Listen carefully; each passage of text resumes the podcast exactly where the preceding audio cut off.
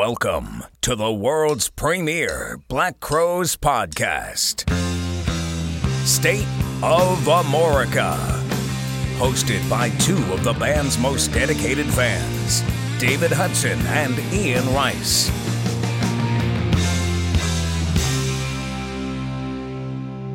And now, let's get the show on the road. All right, everybody, welcome back to another episode of the State of Amorica podcast. I am one of your hosts, Ian Rice, and with me, as always, Mister David Hudson. David, how are you, sir? Ian, I'm high on life. What about yourself? I am uh, the same, my friend. I'm the same. When uh, when this comes out, I'm going to be at about eleven thousand feet on the side of a mountain in, in Colorado and hope I don't kill myself biking. Biking and listening to Bruce Springsteen, I imagine. Uh... Colorado's, I'm more of a widespread panic state of mind. I'm in Colorado. Okay. Maybe slip in a little John Denver, you know what I mean? No, no, a little widespread panic, maybe some Grateful Dead. All right. Well, it's it's been a minute, but uh, nothing's some, nothing's happened. Nothing's no, going on. No, not at all. I mean, nothing to cover at all. I mean, uh, you know, new drummer, nothing big. Interesting is this uh, the third drummer in the uh, course of three years, so... The new drummer being a gentleman named Cully Symington, who I don't know much of his uh, background, but looks uh, like he's done a lot of. He's out, I think he's out of Austin, Texas. Looks like he's done a lot of stuff with some alternative bands. I saw he toured for a while with Afghan Wigs. Yeah, he did have an accomplished resume. I just wasn't as familiar with some of the, the groups he had worked with, but uh, you know, seems to be a, a step in the right direction again. He seems to. I mean, he's only played a limited number of shows at this point, but seems to be fitting in. That festival that Sean Hillman and Justin Kahn and all those guys went to outside of Saint Louis was his first performance. And then as we record this, they just played last night, first show with Aerosmith. So uh, I'd give him a little time to get settled in. I know a lot of people weren't necessarily happy with the drumming style of uh, Mister Griffin. You know, I think he did an admirable job in the role, tried his best. But, uh, you know, if uh, sometimes the things aren't working out, you got to uh, reconfigure a little bit. Yeah, I mean, like, you know, Chad Smith wouldn't fit in in the Black Crowes. No, it's you know, it's and and Chad Smith's an amazing drummer, and by all accounts, Brian Griffin is a very accomplished session guy. That doesn't have anything to do whether somebody's good or not, you know. No, I mean, as essential as Mark Ford is, I would think that the Steve Gorman role is even harder to fill. I mean, that guy is so distinctive in his style, and and was with the band from yeah. the beginning, so everything has his style on it, you know. Well, I mean, we'd agree Zach Wild's an amazing guitar player, right? Yeah. It was a train wreck when he was with Allman Brothers. Right? Yeah, because I mean, as much as of an affinity as Zach Wild has for Southern rock, he just, I think that was a combination of, uh, you know, his style was a little different and the excitement level that he had being able to play with the Allman Brothers. Oh, I know. I'm sure he was geeked up, which probably doesn't take much to get him geeked up. You know, it's interesting. I couldn't believe so many people did not know that he played with them for a show. I got yeah. a lot of messages, people saying, hey, I didn't know anything about that. I thought that was kind of common knowledge. Yeah, I thought it was kind of universally out there. I mean, especially amongst people that follow the Allman Brothers. I mean, it was, you know, thirty years ago, ninety-three, I think it was. Um, but uh, yeah, it was kind of one of those odd moments that you think would stand out in a band's lore. You know what I mean? Be like, you go see the Black Crowes and they're like, uh, filling in for Mark Ford tonight, Steve Vai. And that would be a, that would be a, that'd be a train wreck. It would be, but it'd be an interesting one, I think. I mean, I'd pay to see it, but yeah, you know. Be like driving past a car wreck. You just can't take your eyes off it, you know? Right. But so it's encouraging, you know, new drummer. Of course, you know, Nico joined the fold not too long ago, and that's a major step in the right direction. That guy's playing, and his love for the material is just, uh, you know, I think that's one of the best moves they've ever made. Look, on that side of the stage, you got two of the nicest people we've ever dealt with, Sven and Nico. So um, I couldn't be happier for those two guys. I mean, They're they're just as nice and genuine human beings as you're as you're going to come around. I'll be honest with you, David. A large part of my joy from the Black Crowes now comes from knowing that those two are playing on the same side of the stage and enjoying themselves, and you know, contributing to the music so much. I mean, really, a large part of what drives me to go to shows these days is those two. Yeah, when I saw them in Florida, they're just smiling the whole time. It just makes you happy. Yeah, I mean, and not to mention, not to mention, Nico's a monster on the guitar, and, and and Sven is great on bass and is so underrated as a vocalist. Yeah, yeah. I mean, this is, uh, you know, for a, a lineup that's been ever changing, they've really settled into something that seems to be working at this point. I agree. I completely agree. Now, to move on to something that maybe might not necessarily be working for everybody, we got to talk about the announcement of the Southern Harmony and Musical Companion box set that came this past week. Yeah, that announcement came, what, Friday morning, I think. Um, I was on my way to work, and my text blew up, and I'm like, what's going on? And I saw something that said Southern Harmony box set. I said, oh, it's finally coming out. We've been asking for it. And so uh, I pulled it up and looked it over, and I'm going to get it because I'm a completist and an archivist, uh, and I get everything. And it does have high, um, the High in Houston show on there that we've both been asking for, and I've wanted, uh, you know, mastered version on vinyl for a long time. But it's only the Southern Harmony songs. I don't know if that was done to save money, as far as like not making an, an, another L P, or they just wanted to highlight those songs. But I really liked the way they played those Moneymaker songs on that tour. So I would like to have that. And then you get a re- another remaster of the original album. And then there's some like photos and stuff in there. And then um, I think the kind of point of contention with people is the quote unquote rare, unreleased, and B-sides album. Yeah. I mean, it, you know, bittersweet announcement. I-, I think a large part of it comes from, I was thinking about it, the fact that in interviews, uh, both Chris and Rich have, have alluded to the fact that they had this, you know, abundance of material to go through. So when you then receive the contents of this set and you see that the rare material uh, consists of a lot of things that, you know, most of the longtime fans have on singles and, and so forth. And really the only unreleased track is Miserable.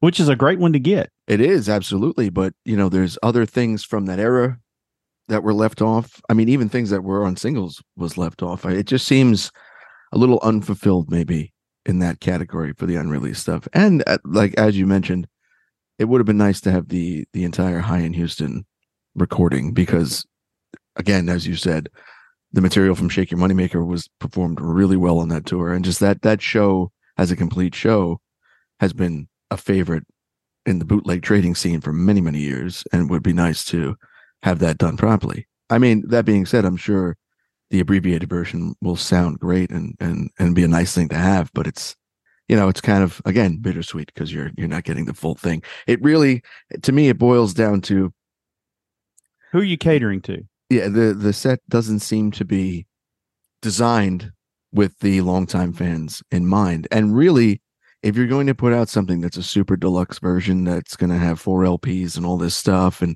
is going to carry a, you know, one hundred eighty dollars, two hundred dollars price tag, the people that are going to buy that are your longtime fans. You know, it's not really something of that price tag and that magnitude is not suited to the casual fan. Those people will buy the remastered record probably, uh, after, yeah, especially after seeing them on, on tour with the uh, the Aerosmith uh, finale thing.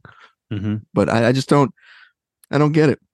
I don't either. And the thing that people keep coming back to, and I put up a poll on Twitter, are you going to buy the box set or not? I think it was forty-eight percent yes and fifty-two percent no. Yeah. Now, this is my favorite album of all time. It's not up for discussion. That it just is. And I don't know of a single Black Crowes fan that it falls any further than number two. You know, we've heard from members of the band. It's their favorite. It's their favorite record. The album was number one. I mean, this isn't something that only sold a few hundred thousand copies. Remedy was everywhere. They opened the M T V Music Awards. You know, that, that was a huge deal. I wish they would let somebody like us in there and pick it out, because one of the things that people keep coming back to is the New Orleans recording sessions that have Exit on it. I guarantee you that if they ju- if they left it at the box set as is and put those four or five songs on there, that fifty-two percent not going to buying probably drops down to twenty percent, because people want those. And a properly mastered version of Exit is kind of the holy grail. Now, was it technically during Southern Harmony? No, it was on the tour, but you're releasing a show from the tour. Now, they may have plans to release that on Amorica, and if they mm. do, I'm all over it. You know, that would make sense too. But the one hundred eighty dollars price tag, and it's essentially the same amount of ter- material, I believe, that you got on the Shake Your Money Maker box set, if I'm not mistaken. they had a live show, some odds and ends and a remastered version and some pictures and stuff like that. And for the record, I bought a copy, you bought a copy, and we gave away two or three copies. Yeah. We're always going to buy this band stuff. We're always going to support them. They're our favorite band. We got, you know, my gosh, we've, between the two of us, I guarantee you we've spent fifteen thousand dollars or twenty thousand dollars on this band. Yeah. No doubt. So my frustration is just the fact that why not cater to the people that have kept them afloat all these years? You know, it's, it's you and me going to twenty and thirty shows. You know, you take off work, you buy a plane ticket, you get a hotel room. Nothing is cheap these days. I've seen three or four of these reunion shows. If they're within any way I can get there, I'm going to go see them. Throw us a bone. I, I would agree. I feel like there needs to be more of a balance. I'm not saying in any way that you should not try to market to these new casual people that you, you were trying to pick up with the Shake Your Money Maker anniversary thing. And, you know, playing more festivals, now doing the, the uh, you know, the intro slot on the uh, Peace Out Aerosmith tour. Like, that's all putting you to a market that maybe necessarily wasn't all in on you prior. And I get marketing to those people, but you also have to balance it with marketing to your longtime fans that are still there supporting you. And it just doesn't make sense to me that you wouldn't tailor a box set like this to those people, because that's who's going to buy it. The longtime fans. And I agree with you one hundred percent, David. If those New Orleans sessions were on there, I would pay one hundred eighty dollars for that alone. I mean, the only thing I hold out hope for, like you mentioned, is that because that was kind of an in-between thing, maybe that gets put onto the Amorica box set if and when that comes about.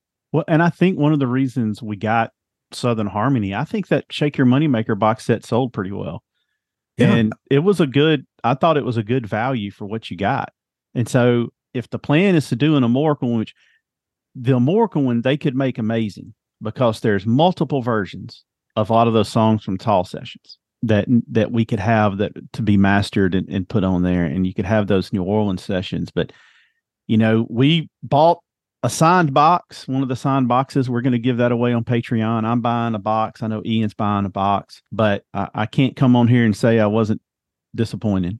Yeah, I mean, it's it's just a lot of things left out. Now, looking it over, I mean, obviously I don't have one in my hands yet, but looking over what's in it, it's it's nicely done. I mean, it's kind of cool that there's a reproduction of that hymnal book. Yeah, that was yeah, a long cool. sought after collectible. I mean, which I have an original of that, and you know, I know quite a few people have that. But you know, for those that weren't able to get one ever, that's nice to have that. I mean, you know, the photos and and extra things, it's nicely done, just as the Shake Your Money Maker set was nicely done. But when you get right down to the main content, said it before, it just needs to be more tailored to the uh, to the longtime fans on this one. Yep. Like I said, we're going to give away a signed box set on Patreon. And speaking of Patreon, Nigel Price joined us recently. I want to thank him for coming on. Yes, yes. Welcome. And uh, by the way, uh, signed means by Chris and Rich Robinson, not by us or anything like that, just so you know yeah. who that set's going to be signed by. Yeah, so we'll get that out once it comes in on Patreon. A lot of the Patreon content's going to pick up for the fall. We're going to have a few more things in store. You know, summertime's kept us both uh, running a little ragged these days, but uh, you know, we got some exciting bonus content coming and, and all kinds of things. And we appreciate everybody joining us on the Patreon. If anybody is interested in joining up or even just going and checking out, see what it's all about, you can visit patreon dot com slash state of Amorica. And uh, we'd love to have you come by. We really think it's uh, good value for the money. Yeah, you'll get your money back. And that's pretty much it uh, from the uh, news and events standpoint. But we are going to go over to a very, very interesting conversation that unfortunately I wasn't a part of due to some scheduling issues, but that David conducted with uh, Brent Rademaker from Beachwood Sparks, uh, among other projects. Uh, this was a pretty cool conversation you had with him, was it not, David? Yeah, we had a good time. I want to thank uh, Ryan Oleski, one of our loyal listeners and patrons and all Brent. Around good guy. He basically got this thing booked for us. So I want to uh, thank him for doing that. Yeah, we had a really good discussion just about music in general, but there's a little nugget he's going to drop in there. We'll let you pick out what that is. Uh, but telling you guys, this one is definitely Crow's heavy. So a lot of, uh, a lot of fun stuff in here that you're going to enjoy. And uh, David did an excellent job leading this interview with, uh, without me present. And, uh, you know, I'm, uh, by all accounts, I'm a little disappointed I wasn't there because this was a great one. Yeah, so as you'll hear, Chris is producing the new Beachwood Sparks album, and also Brent uh, is the uh, runs Curation Records. Uh, follow them on Instagram. They have a lot of uh, a lot of content coming out. He's also in a band called Gospel Beach, and uh, there's some Neal Casal talk on here. A lot of Black Crowes talk, a lot of state of the music industry talk, and he talks about some bands on uh, Curation Records. So it's a it was a it was a fun fun. Just kind of late night chat with him. He's a he's a super nice guy, big music guy, has all this respect in the world for Chris and, and the Black Crowes. And so it was interesting to talk to him. Yeah, and he's definitely, you know, geared up to come back in the future. So, uh, you know, if you enjoy what you hear, please do go support him. Support Curation Records, support Beachwood Sparks, Gospel Beach, and uh, you just show him some love. So he'll want to definitely come back and, and join us again. So without further ado, David, let's throw it over to the chat with Brent Rademaker. We'll see you next time, everybody.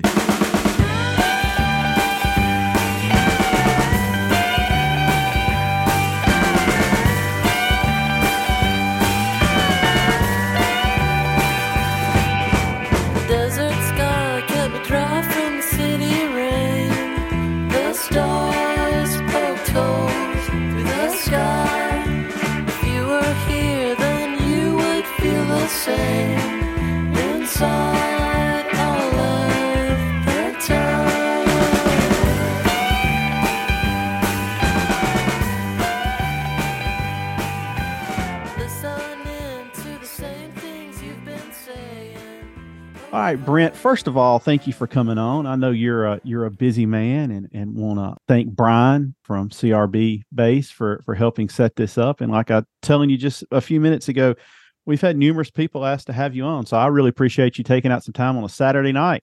Oh, it's exciting. What a better night to talk about the uh, Black Crowes and Saturday night. Yeah, as Chris said, they have a lot of Saturday night songs that bleed into Sunday morning. So yeah, it's true. I mean, they're one of the last, if not the last, great American rock bands, in my opinion. I don't want to, I definitely don't want to uh, disrespect anybody out there, but I mean, to me, they really are. I can't think of another one past them. I can think of a lot of them leading up to it.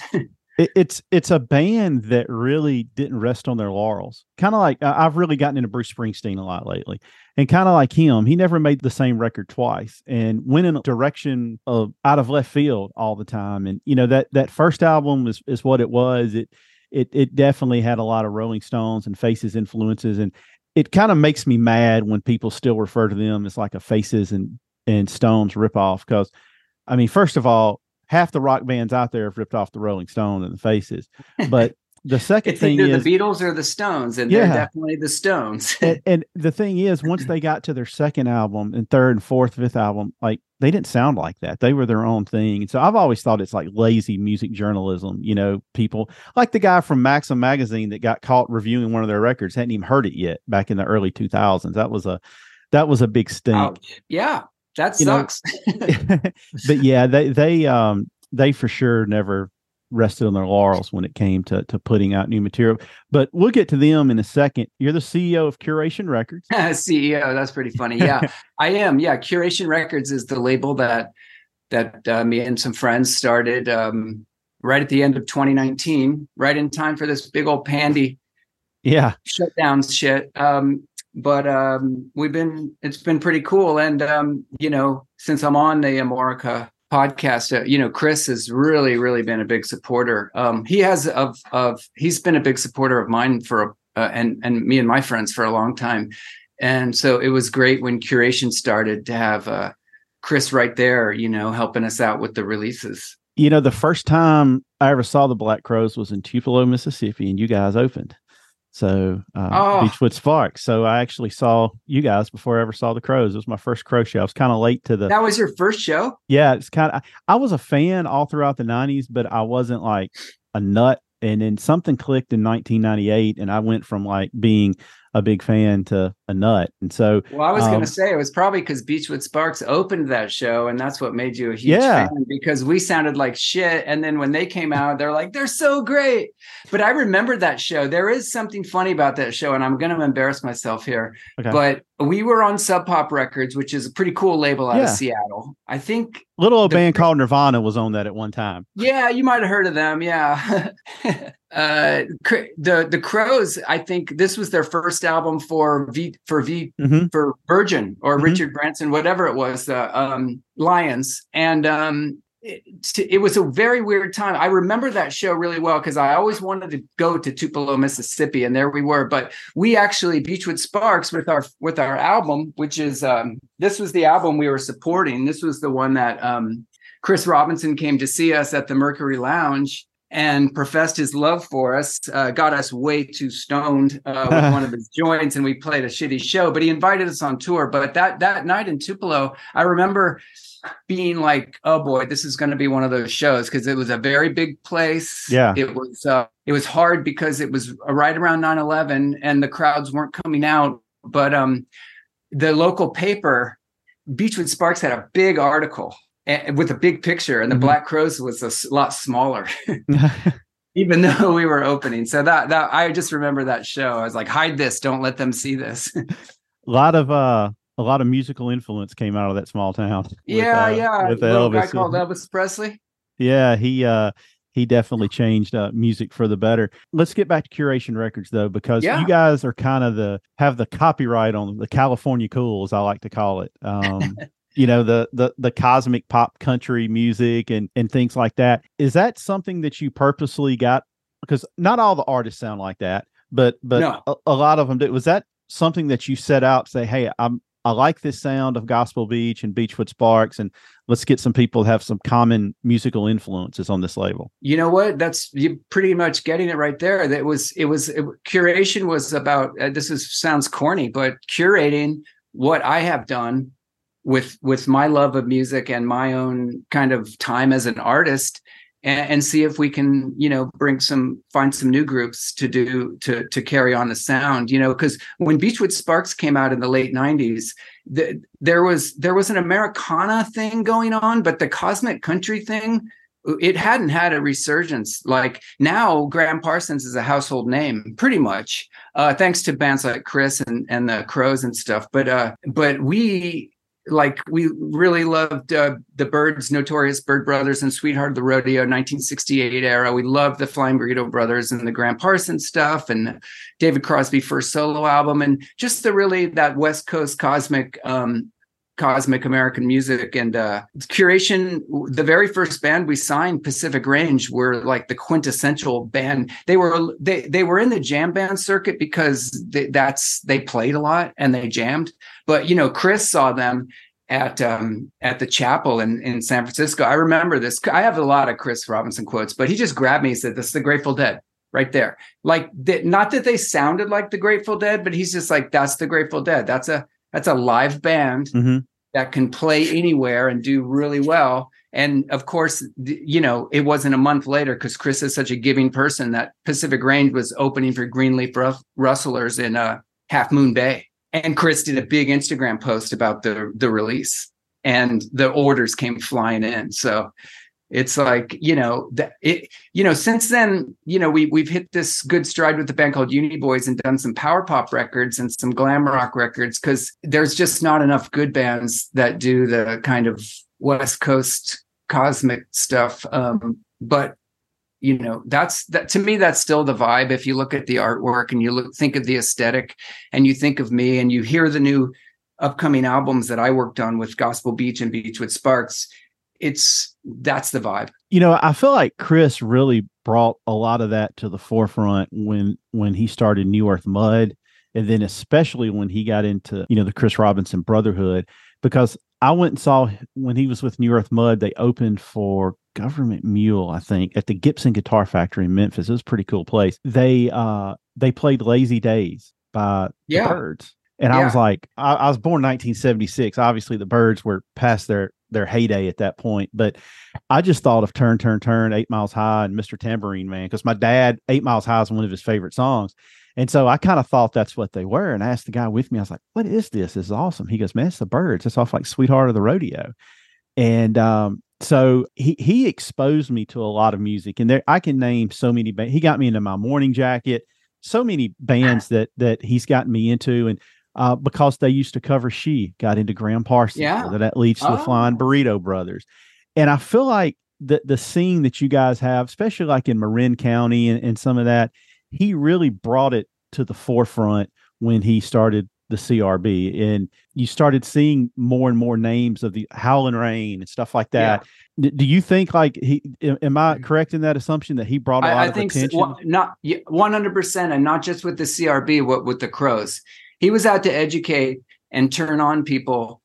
Well, educate isn't the right word because he's not a teacher. Uh, he definitely likes to hold court. Um, but you know, if you're, if you listen, you'll, you'll learn something, but, but he, Chris, he, uh, He, I think it was always a goal of to to turn people on to what was turning him on, and whether it's new bands or or or uh, or, or the old bands, the older influences. And yeah, he he was he was hip to all the Byrds and the Burrito Brothers and Gram stuff, um, beyond the stuff that people thought. I, I isn't it great when you discover that the Byrds? I mean, I love the folk rock era. I love everything uh, up to five D. Uh, younger than yesterday, they start getting a little more country rock and psychedelic, but it's really great when you discovered that there was more to the Byrds, and yeah. you keep going and you find the Chris Hillman solo stuff, and they're my favorite band. So it's like the McGuinn solo albums, the McGuinn, Clark Hillman, the Gene Clark stuff, which is really, they do, uh, Chris does some, I think they do some Gene Clark covers in the, in the Rustlers, but they, they, That that's that's somebody who who really, when you when you get exposed to that, it's really exciting. Whether it's wearing a band shirt or doing a cover or or d- DJing before there was the internet and playlist, mm-hmm. you know, Chris was always doing that. Um, I remember seeing the Crows uh, for the first time on M T V and going like, "Whoa, those two brothers! They they seem cool." And then I look, I, I couldn't tell the other band. I was like, "Is it?" Because we were in L A, mm-hmm. inundated with the Sunset Strip, and I was like, yeah. "Is this? Is there? Is there other member? Are this a little L A Guns ish? What what's going on? You know, with the like the stretch pants and stuff." But then they quickly, you know, like it was there was no question that they were a real rock and roll band once they started showing up on on tour, and then with the second album, we I was a hardcore, I was an asshole back then. Like I was very militant about what I liked. Yeah. And if it didn't fit into that box, I wasn't going to like it. Right. But they like, I was like, oh, well, shit, Remedy. I saw that. I was like, they're, they're fucking great. I feel like when they first came out, the record company didn't know what to do with them because they weren't Except poison- for count the money. Yeah. But I mean, like they weren't Poison, you know, they weren't, yeah. they weren't like a pop band. They for sure weren't heavy metal, but if you look like that first year or two they were out, they're playing with like Metallica and and and Skid Row and all this stuff. And I just felt like it's the same now, but it's not as bad in my opinion because there's the internet and you can you can find out more. But I felt like you had to fit in a box. And they're like, okay, they're a guitar-oriented band, and you know, the heavy metal and and glam rock stuff is the rock of the day. So they have to be, you know, with that. And obviously they didn't fit that. And if you listen to some of the Mister Crow's Garden stuff, man, it sounds more like the Replacements and early R E M yeah. at times. It's very jangly. Well, you, you, it's true. They like, I always, I, I don't spend a lot of time thinking about it, but like, you know, I, I'm from Florida. My brother and I started playing music together. We have very similar trajectories that our dad played music, um, that Chris and Rich have. And uh, we liked the same bands. Um, freaks for R E M and Echo and the Bunnymen and stuff like that, but um we did our own thing, and th- and then of course hit the you know hit it big and and made some great music and and got some success. But uh th- I'm I'm just trying to like make sense of what you're saying about how people were trying to pigeonhole them, and they could play anywhere, and that was great. I think you know I didn't I wasn't a Poison hater. I didn't hate Poison. I thought they had some great songs, but I wasn't like a strip metal glam dude. Yeah. But but you know. Uh, you wanted a good version of rock and roll. Guns N' Roses came out. I was like, wow, these guys are really good. I mean, I, it, it got dumb and they were, they weren't like all that they were supposed to be, but they did make a great rock and roll record. It's undeniable. And they changed kind of the fate, just like, just like Nirvana. When Nirvana came out, there's a bunch of indie bands that I loved, a lot of them. Some of them were kind of better than Nirvana. And I, I you know, like Lou Barlow and Sebado and things like that. And, but not better, but just, you know, deserved to be big. But the Crows, they just were like, like I said, the last real rock and roll band. You could fit them in there. They could open for those glam rock bands of the time, which I love glam music, but the eighties glam is a different kind of glam yeah. than the seventies glam. But that's what what what struck me about what you were saying was when they did that tour with the Oasis. Like, I love a lot of English music. We were, I was in England in ninety-five, and uh, we were with our band Further doing a Peel session and a tour. And a lot of the Britpop to me was really like, like the early Blur stuff. It was really generic. I wasn't, I wasn't a big fan, but Oasis came and gave that like great version of it. Just like the Crows came and gave a great version mm-hmm. of rock and roll of like the Stones that, that some of these other bands were trying to do. Poison was, was not doing the Rolling Stones. They were doing, you know, Van Halen watered down, but, but like, you know, the Crows were the real thing. I mean, shit, just like there's two things I can, when I say the real thing, I mean, is one is when we went to open for them, which is pretty crazy. Beachwood Sparks was, especially in two thousand, was as frail and fragile and small sounding as you could get. The Dead sounded like Metallica next to us. Mm. But uh, watching them do their sound check for the first time, Fargo, North Dakota, and just the sound and going like, whoa, that's fucking real rock and roll. That's crazy. Just one chord with Rich. And, and the other thing is when I, some of the little side bands that I've done, well, not some of them, but the one side band I've done with Chris, the Los Hermanos Cosmico thing, being on stage with a guy Or a, or a person who who can really, really sing rock and roll, you feel like it's real, you know? You don't know what it is, but you feel like it's real. So that's probably why they have podcasts dedicated to them. They check the boxes of real rock and roll. So you mean to tell me Rich Robinson was loud? Yeah. I uh, I went and saw them at a at a music festival in Florida, and uh, it was a four-day festival, and like Jason Isbell headlined one night, and Mofro. It was re- really some really good bands. But it was so windy, it was right by the beach, that the sound was just getting, it was getting lost.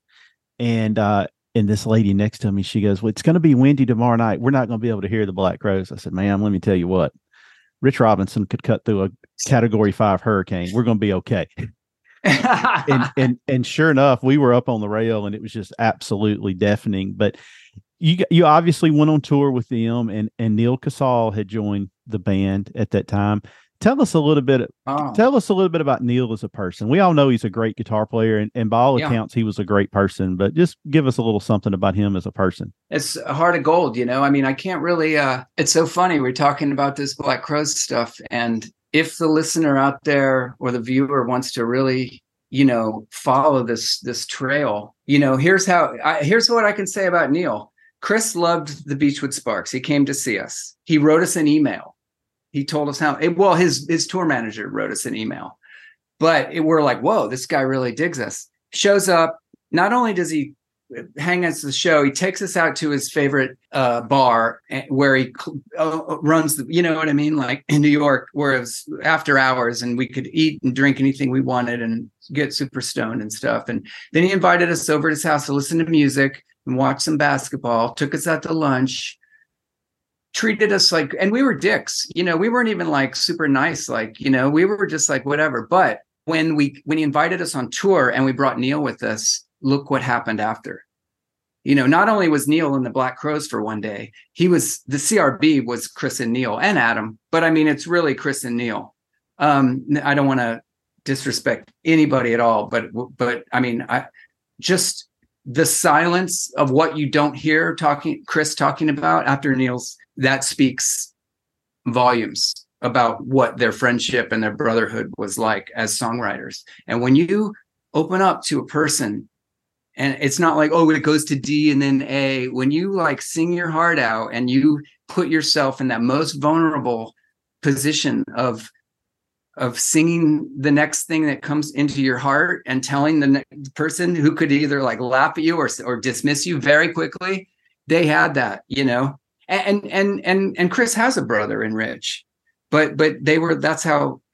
I just think that speaks to what kind of person Neal was. Is you know still. Uh, I know he's not here, but his uh, his he just that fucking guy won't go away. I know he was so prolific with his songwriting, and then obviously he was in C R B. And I was lucky enough to see the very last show he played with Ryan Adams, and it was one of the best concerts I've ever seen in my life. I was like second row, dead center in front of him, and I love Ryan Adams. Now, he needs an editor a lot of times. He puts out a lot of stuff that you probably shouldn't put out, but the core of it is good. But he elevated that band to another level and almost turned them in somewhat to a jam band, because Ryan had gotten real big into the Dead at that time. Yeah. And, you know, songs like Goodnight Rose and, and Cold Roses and stuff like that. Neal just was like the thing that took it from good to really good. You know, him, his playing with the C R B, I, and I don't, Not, I don't want to make anybody mad out there, but because I, I know, like, when you talk about the Grateful Dead, people get kind of, you know, uptight one way or the other, but it had very much a Jerry Garcia vibe to it. It did. And, uh, you know, it's funny because there's two things that you said. One is the thing about Neal with Ryan, and you saw this last show, that must've been amazing. The, if, if somebody, you know, Neal has a ton of solo records out. I think the tribute album that the Foundation did was done so well, and it proved how great of a songwriter Neal was. It also proved that even though he had Jim Scott and things like that, Neal always confided in me that he never made the record he wanted to make.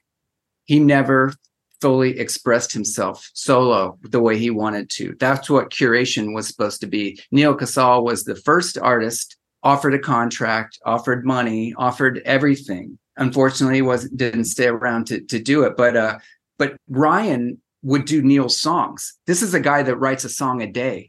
Yeah. And wants to, and obviously has a big ego, and and I've got my own stories about him, and and it, ego isn't the right word, but he, it, you know, he's wrapped up in himself. Who wouldn't be? Whatever. You know, you pay for that when you when you act like that. But um, but he would do Neal's songs and let Neal sing along yeah. with him, and really, and that that. That's uh, that speaks to how great Neal was. The the photography book that, you know, Neal was a photographer. He took that. He made that. He, you know, Ryan let him publish that, that whole behind mm-hmm. the scenes thing. And um, I mean, I just I love Neal dearly, but I uh, I never got to see him with Ryan. But I did hear their version of Freeway to the Canyon, which is my favorite Neal Casal song. And uh, the other thing I was going to say was um, just to kind of like bring it back to the Crows is. Before the C R B, you know, Neal called me and said, I'm in, I'm in the Crows. I'm in the Black Crows. I got the gig. And I was like, great. Um, and then he wasn't, but then he was in further with, you know, Phil and mm-hmm. Bob and everybody. And, you know, he could have been the John Mayer in Dead and Co. And, uh, honestly, he was, he was considered, if he would have pursued it, he could have, I don't care what anybody says out there. He was, you know, on their radar. He you watched the Greek theater stuff on YouTube of him playing across mm-hmm. the universe. And, and, uh, you know, he, they, Neal was, he was channeling Jerry somehow. When I saw the C R B at the Great American Music Hall, and then they brought out like wolf or tiger or fucking alligator or whatever it is, you know, wombat, one of Jerry's guitars for, For an only Neal to play during one song. They bring it out like it's the like it's the Raiders of the Lost Ark Holy Grail thing. Right. And he plays it, and he just we all just like he just levitated the room. So Neal's a great guy. This is a Black Crows podcast. That's Chris, you know, that's Chris saying Neal is Neal needs to be heard, and I'm gonna make him heard, you know. He's done that with a lot of bands, Chris Robinson. He, I, you're you're so huge, so you know you you you're huge into the Crows. So you you go on Instagram, go on Facebook, and there's just like the haters. They love Chris, they love him, they love the Crows music, but they they think they know him, and they really paint him out to be some sort of like like dismissive, mean guy. Or that he, all he does is help other bands and other people. That's all I've ever seen him do. So I just, I've never seen that side of him of uh, that that the people write about. But I, the other thing that struck me is um, y- you are your your audience is you is a huge reflection of of who you are. So all these grumpy people, you know what I mean, who are I can see why where they get it from, because you know Chris, as nice as he is, he's He's he's definitely not vindictive or mean or anything like that. He's always really helpful, but he also is very opinionated. And, you know, you're either going to get some major silence from him, or you're going to say, like, you're going to hear the real, his real feelings about something. Yeah. You know, I, I kind of feel bad for people that are in the limelight. Cause like, if I go to work and have a bad day, nobody really knows about it but me. But if totally. you have people, if you have people watching your every move and you have a bad day, that's your thing. And people make a big deal out of it. I only met him once. It was at a meet and greet. He could not have been nicer. I got a chest bump from him, by the way. Uh, and this was like, this is before we started the podcast, and he just could not have been nicer. And we talked about um, the C R B put out a limited edition Record Store Day box set. And he, I didn't know he designed it, but he designed the box to look like an analog uh, tape box, like you would oh, see yeah. in the studio. And so I just said, hey, who designed that? It, it's really cool. And his eyes lit up and he goes, oh man, you, you figured it out. It was me. And, you know, we sat there and, and talked about that, you know, so my, my memories with him are, are super cool, super chill. We had a good five minutes together, but yeah, you're right. I mean, you know, he, people do think they know him, and I'm real big, like, I, like you just talked about Ryan Adams. I mean, he obviously has his yeah. issues. I can, if people are like that, I can separate that. I mean, there have been some horrible human beings that have made some great music, you know? So like, let, let's say that was true. That doesn't bother me, because that, that has nothing to do with what's put on the record. It has nothing to do with, I mean, when he wants to be, he's the best front man in rock and roll. He can take over a stage. He can take over a crowd. And, and so, you know, all that stuff's out there. It doesn't bother me. And, and like we said, if people have a bad experience with him or anybody, that's what they think they are. And that may, you may have caught him in thirty, uh, thirty seconds of a bad day, you know, and he goes anywhere he goes, people are going to recognize him. So, I mean, the chances, the chances are you're going to catch somebody on a bad day. That, that doesn't bother me one bit, man. Um, yeah, I've really never seen it. I mean, shit. I mean, like, there's a difference between like allegedly doing something, you know, illegal um, that's that can hurt somebody, and then telling somebody you don't want them in your band anymore. You know what I mean? It's like yeah. Chris seems to get a lot of flack for doing what he wants to do. And uh, I mean, I love that. So does Mick Jagger. So does, you know, they, they all, everybody gets flack for what they do. I mean, I give my own favorite bands flack. I love Echo and the Bunnymen. Will Sargent is a total dick on Twitter, but I still listen to the music. I don't care. It's like what it's like. I don't like. The records are like, you know, I'm not going to run around playing, you know, playing Judge Judy and canceling people like, like, cause I already am like that anyway. I don't associate with, with assholes or people that hurt people. See, that's the thing about like Neal, Neal was like, Neal, Neal Casal. I really liked your episode, by the way, about after his passing. That's the one I listened to oh, the very first time I listened to your um your podcast, and I really appreciated what you what the what you let the the Black Crowes fans know about about Neal. Um and uh because um it's hard, because you know you could pick up a solo album, you could grab one of the acoustic ones that he made in somebody's basement one time, and you'd be like, oh, is that going to define who who Neal is? The question you started to ask was, how did Neal even get in the band when we toured with the Black Crowes? But we obviously needed a little bit. I, I referred to Beachwood as being very frail and and pretty quiet. We needed to we needed to have another person when we knew we were going to tour with the Black Crowes and play in, in arenas and theaters and stuff. So we brought we knew Neal. I had struck up a friendship with him, and he was a fan of Beachwood Sparks. But um, we brought him along for his playing and singing. And uh, one of the things I would how I met him was, I've so, told this before um, a bunch of times, is a, a mutual friend introduced us because he had heard the Beachwood Sparks first album and he liked it a lot. And um, Because he was another, like he was a Gram Parsons uh, freak, you know, and um, I, he said, how you doing? And I was having a bad day. And I was like, I, I, I, I just broke up with my girlfriend and she's taking my apartment and I'm pretty much homeless. I've been living in my van for two days with my cats. And he just said, got his keys out, said, I'm going on tour. Take my apartment. It's over. And here's the address. Help yourself to anything. I'll be back in three weeks. That that was that was how I basically that was within the first day or two of meeting him. So the fact cool. that all this went along uh, the C R B, his our our time with the Crowes, our continued association with Chris, and my my friendship. I mean, I, I just have a lot of respect for the guy, and I, I like him as a friend. He's super funny. My wife Kathleen and I just like always enjoy hanging out with him because he's, you know, you go to Dan Tana's with him and and just like you just constantly entertained. You know, he's super funny. He listens to what you got going on. He's ex- he's interested in my music and what I do. He, Uni Boys, one of the bands on Curation, he saw them. Next thing you know, they were opening for the Black Crowes in um in Vegas. Yeah, Two yeah, nights. yeah. That's right. Yeah.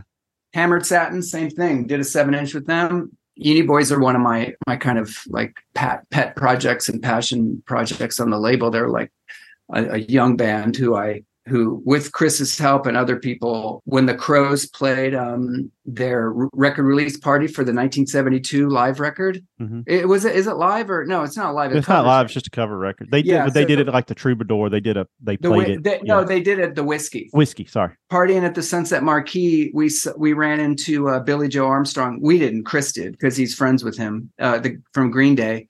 I tried to strike up a conversation with him. He just, you know, shined me. He had a he had an Empire shirt on, a band that I loved uh, from nineteen eighty-one or nineteen eighty, probably. eighty, and uh, he just didn't respond to me. But then when Chris introduced the Uni Boys to him, he's like, "Oh my God, you guys are my fucking favorite band!" And he got really excited. And you know, Chris doing that, just like that kind of stuff, just means the world. And Chris also is producing and released a record by another Curation artist, Billy Tibbles. Yeah. Um, who's friends with the Uni Boys, and Chris is he's on the second record. I was just at the studio the other day. He's producing the second E P. He brought in a bunch of Marshalls and guitars from the Black Crowes. Um, you know, uh, I shouldn't be giving this away, but it was pretty cool. But he, he's like, they're gonna we're gonna make this uh, record a little more rock. Um, I, I you mentioned the the Troubadour show. I will say, I don't know if this isn't uh, this is just me going off. You're not even asking a question, but I wanted to tell this story, because this is like my experience with the Crowes. I saw them on M T V and heard them on the radio. You couldn't get away from it. We were on Geffen Records with a band called Shadowland in nineteen eighty-eight, eighty-nine. We got an advance cassette. Our drummer really, really liked it. He goes, this song, She Talks to Angels, is going to be a hit, because they were on Deaf American, which was mm-hmm. distributed by Geffen. So I was well aware of them, and I watched their rise from the little clubs in L A to like, you know, huge. But I never saw them live. Then we toured with them in two thousand one, and I saw them a bunch of times after that, when they made that shift. After Chris got into the Dead, and they started like the Horde tour and things like that, you know, and they got a little more jammy. So when the Troubadour show came along, I had never seen all those times that I played three months of shows with the Crowes and seen them a bunch. I never saw them play Jealous Again one time. Maybe not even She Talks to Angels, definitely not Twice as Hard. Anyway, when that when they came out and they played the Rockin' Crowes, it was just like pff, everybody's hair blew back. The original excitement from the early nineties, when they it was all there, and it was all apparent why it was there. And they're still on the road now, getting ready to tour with Aerosmith. It, it's pretty crazy. I I, I mean, I, I guess if you live long enough to see things, it's pretty rad. And that was just a rad moment for me, just to go like, and the shows that I've seen, the Forum. Uh, we saw them at the Forum on this uh, Shake Your Money Maker tour, and uh, Santa Barbara Bowl. Those shows, it's pretty. It, it's a pretty different. You know what I mean? When they open a show with Twice as Hard and Rich hits those first couple of chords, that's rock and roll. It's just it's so not loud. What they did back in the in two thousand one, when they were meandering into it, and they were doing like long versions of Morning Song, and and uh, and they weren't getting along. You know, they had songs like Soul Singing out and stuff. It wasn't. You know, it it wasn't. And then they went into, you know, the they got really acoustic when they were doing the stuff uh, before the Frost. Yeah, yeah. Warpaint before the Frost, when they had Luther Dickinson in there, took a little bit more of an Americana turn. It's, it's interesting. You can listen to those albums. You can tell the songs Chris wrote and the songs Rich wrote. Um, very, very, very easily. All right. So I was going to ask you about this. You may have just okay. answered it. I, I I may have picked up between the lines what you said.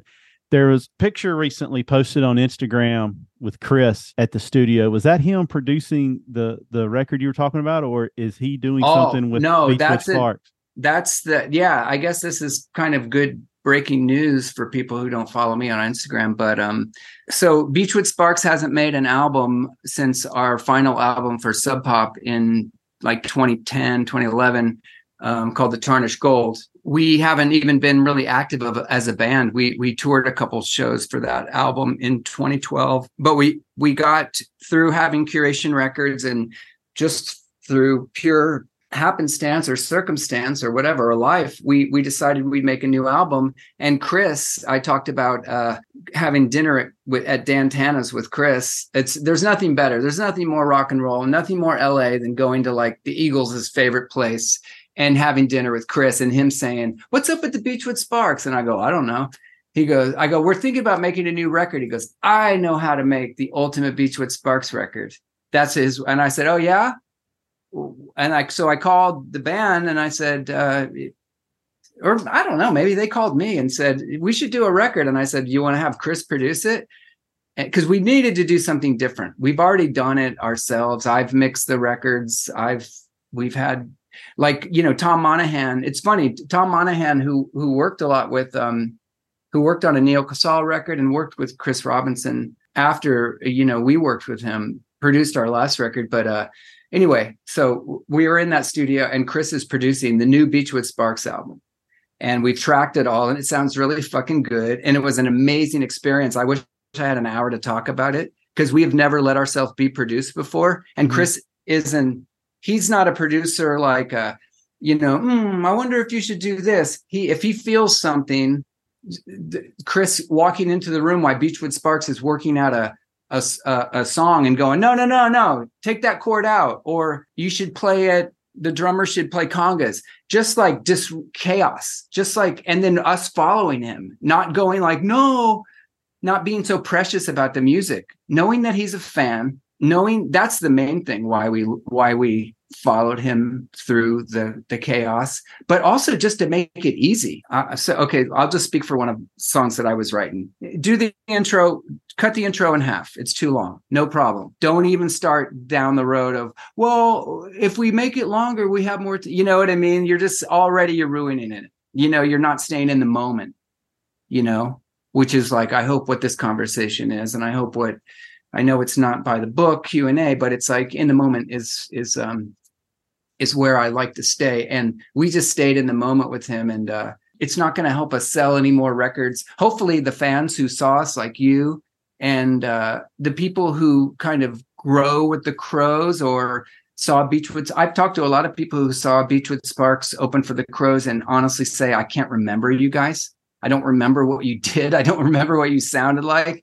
But then I listened and I became a fan. And uh, having Chris produce this album is just like a family thing for us. And it's just really fun. And plus he's, you know, he's, he's got his, um, he's, you know, the, he's got his mixing friend who is in England, who mixes the Crows records and, and mixed Billy's records and works with Oasis and stuff. And uh, we wanted to have our record mixed by somebody other than us. We just, is that Paul you know, Stacey?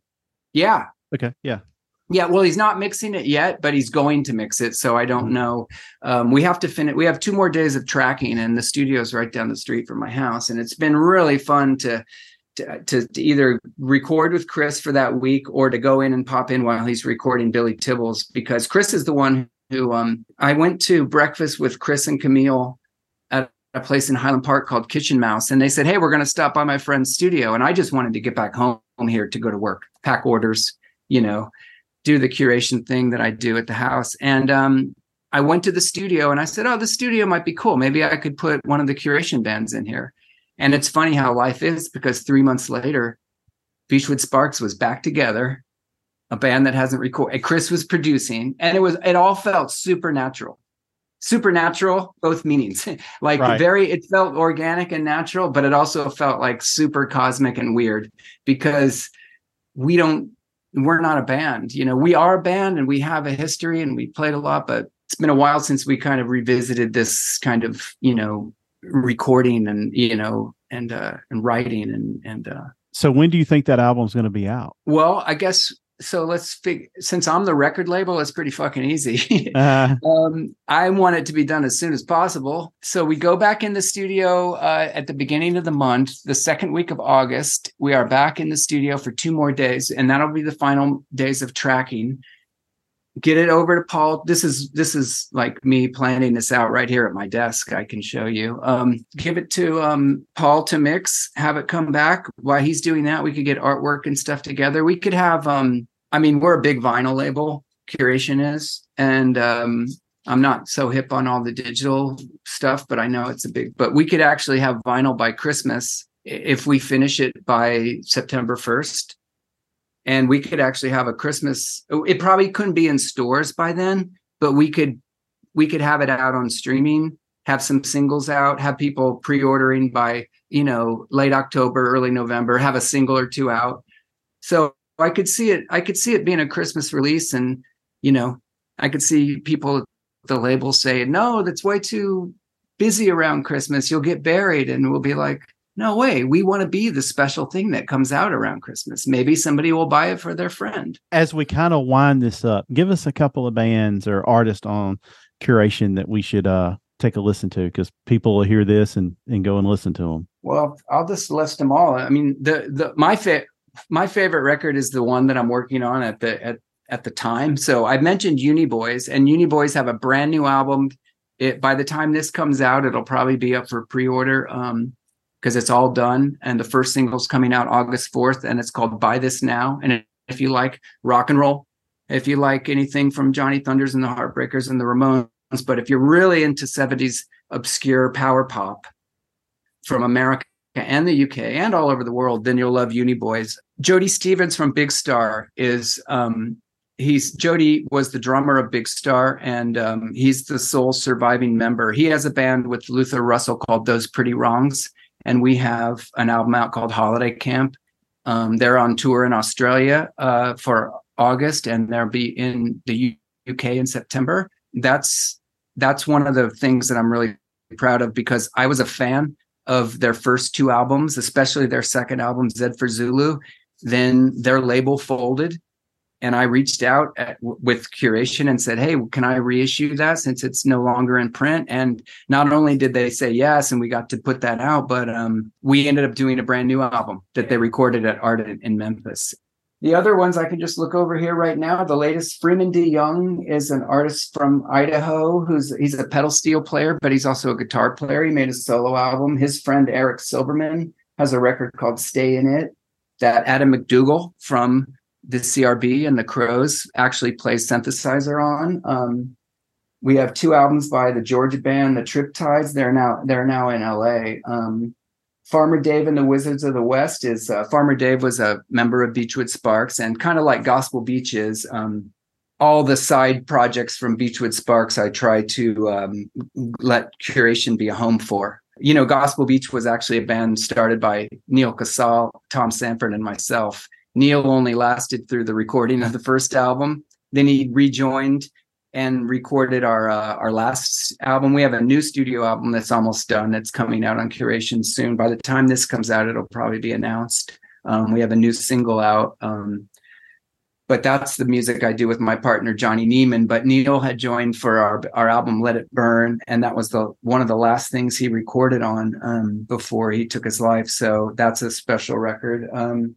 Trevor Bell Jimenez. I mean, we have such a small roster. I can really name them all, but um, it's really the smaller things on the label that I hope people will kind of look for. And um, Sean Thompson's Weird Ears, a band from Nashville. Um, of course, Pacific Range is the band that Chris really, uh, they broke up, but uh, we have a solo album from their, their keyboard player, Stuart Forgy. And um, I'm sure I'm leaving somebody out, but that's, That's a, that's the rundown. When the new Beachwood Sparks album comes out, we'll buy a couple of copies and give them away on the on the pod. Should we put a sticker on it saying pr- produced by Chris Robinson from the Black Crows?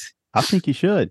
Yeah, we did that for the new Uni Boys album because they recorded it in New York with uh, Brian and Michael Diodario from the Lemon Twigs, who have their own nice little scene going on and have worked with a bunch of people from Todd Rundgren to to Foxygen and. Um, I ended up, I was, I was debating whether or not to put the sticker on it, but like when I'm in the record store, I want to know, like, you know, what it is. Like, this is the Freeman DeYoung album. So, you know, we put a little hype type as it is. And, you know, like, th- I think on um, Eric Silverman's album, we put featuring uh, Adam McDougall from Circles Around the Sun and, uh, and this Chris Robinson Brotherhood. So maybe we'll, We'll we'll we'll use Chris's name to to help Beachwood sell a couple records, but uh, I think Chris has produced some great records over the years, things that people don't even know about. Like you said, he's a walking musical encyclopedia, and I know during COVID he was doing some like DJing stints or something like that on online, and like yeah. we had a little group text and people were scribbling down, oh, I've never heard of this guy. I need to go listen to him. Never heard of this person, you know? And I'm like, how does he, I was like, I, he gets I thought, mad at me. He asked me to D J for the Greenleaf Greenleaf Rustlers. That's a hard one to say. Um, and I was playing like, you know, Jackson Brown, Somebody's Baby. I was playing like the hits. I wasn't playing obscure stuff. I mean, I, that's the thing about like, um, you know, Chris, people, I guess obscure music, people equate that with making you cool. I don't personally. I, I, I just think you're a big nerd if all you do is think you're cool because you like these obscure things that nobody else likes or knows. It just, to me, it's it's just it's it's so tiresome. But but that being said, if you are knowledgeable and you really do pursue what what it is and you listen and you know about it, not just so you can bring it up at a party, but if it's a love of yours, you know, I'm I'm well, I'm I'm really into that. I mean, I've had I had an older brother who was I was so lucky to have gotten so many of my favorites from, and he was he was like that. But um, you know, Chris is like that, and people don't really know because he's such a like like you know, he's known for being a rock and roll dude. But like when you're sitting around at his house and he's playing like Let's Active or or Love and Rockets or just things that you wouldn't like expect um, him to play. You'd think he's just going to bore you with like Ronnie Lane, just going down Ronnie Lane solo albums, and you know what I mean, like uh, Steve Marriott, you know, and things like that. It's like um, it's so, it's so funny. Chris is blessed with that voice, that that incredible incredible voice, and I think it's where the Black Crowes fans start and come from. Do you know what I mean? I was I was listening to like anytime you want to get your get you're clean and you want to get something moving, you you put on that live version of Sting Me or something like that, and you can really like you can really get get your cells moving. But but then if you start reading like the books or reading online about them making the later albums, I asked Chris about I always talk to him about, especially because he's producing other records. I asked him what a lot of stories about how they made the first two records and how much George what his input was, you know. Mm-hmm. And he listened to them. So when Chris is producing a band, which he's produced a bunch of bands and some that I won't even mention, and the fucking people won't listen to him and they think they know everything, it drives me crazy because he would never change a band's sound. He would never say like, okay, I'm going to produce Billy Tibbles and Billy's not going to be this this glam rock uh rock. He's not Billy's not going to be who Billy Tibbles is. I'm going to make him into, you know, James Taylor or something. He he would never do that. He's only out to accentuate the best of, of what you got going on. So when he makes a suggestion, that's what it is. And that's what I got. That's what I gathered that he did with George Drakoulias and the, you know, when he, that was kind of their main producer. You know what I mean? I know they made a new album, which I've heard some of it. Uh, I, I heard the single. It's fucking amazing. It's like, you think that the Black Crowes could come up with, you know, because they've made so many records, and I, I won't say anything else, but I've heard it, and it's classic Crowes. You know what I mean? And they worked with a producer. And I asked Chris, how much did you listen to him? And he goes, enough, whatever was needed. And, and, and that, to me, after all these years, said so much about rock and roll, not just about Chris Robinson and the Black Crowes, but just about how rock and roll works, you know? And when you when you unlock that key, whether you get it early when you're nineteen or twenty, like they got it, or you get it when you're fifty-nine, like I'm just learning about it. It's it's magic when that happens, you know? Well, I really appreciate you taking some time out. I, I this was fun just to sit and talk music and be two music nerds, uh, bouncing stuff off one another. Um, we could go all night. I mean, I just, I appreciate it too. All right. So you, you, you've heard some of our podcasts. The person that's on always tells us a song to play out. Can be anything, something off Curation Records, Beachwood Sparks album, or some obscure thing we've never heard of. It's all up to you. You're the D J. Well, Gospel Beach has a brand new single out. I don't want to be toot my own horn. And I would say to play the song I'll Close My Eyes, which is the new single. But when we did a, a single, a standalone single last year by Gospel Beach called It's Too Late. Mm-hmm. And I went to see the Black Crowes at the Forum. Sven and a few other people, the drummer, they said that Chris always gets everybody's attention and cranks this song up on the tour bus. And that it was really good. And behind Chris's back, they told me how much Chris liked this song, It's Too Late. So if you wanted to play some of my music for people to know what's up, and it is on Curation, you could play Gospel Beach, It's Too Late. Curation Records, go follow them. Uh, check out these new bands, buy some merch, buy some vinyl. Let's uh, let's let at least somebody make some money in the record industry these days. So hey, uh, I just we just want to eat. Yeah, yeah. As always, we'll throw it to our producer, Jason. Stay tall, everyone. Time doesn't make things better all the time. Sometimes it's just too late. But you can go to bed and have a sweet dream and wake up with a clean slate. I was holding on so tight, I just couldn't take it anymore. No, I can't take it anymore. It's too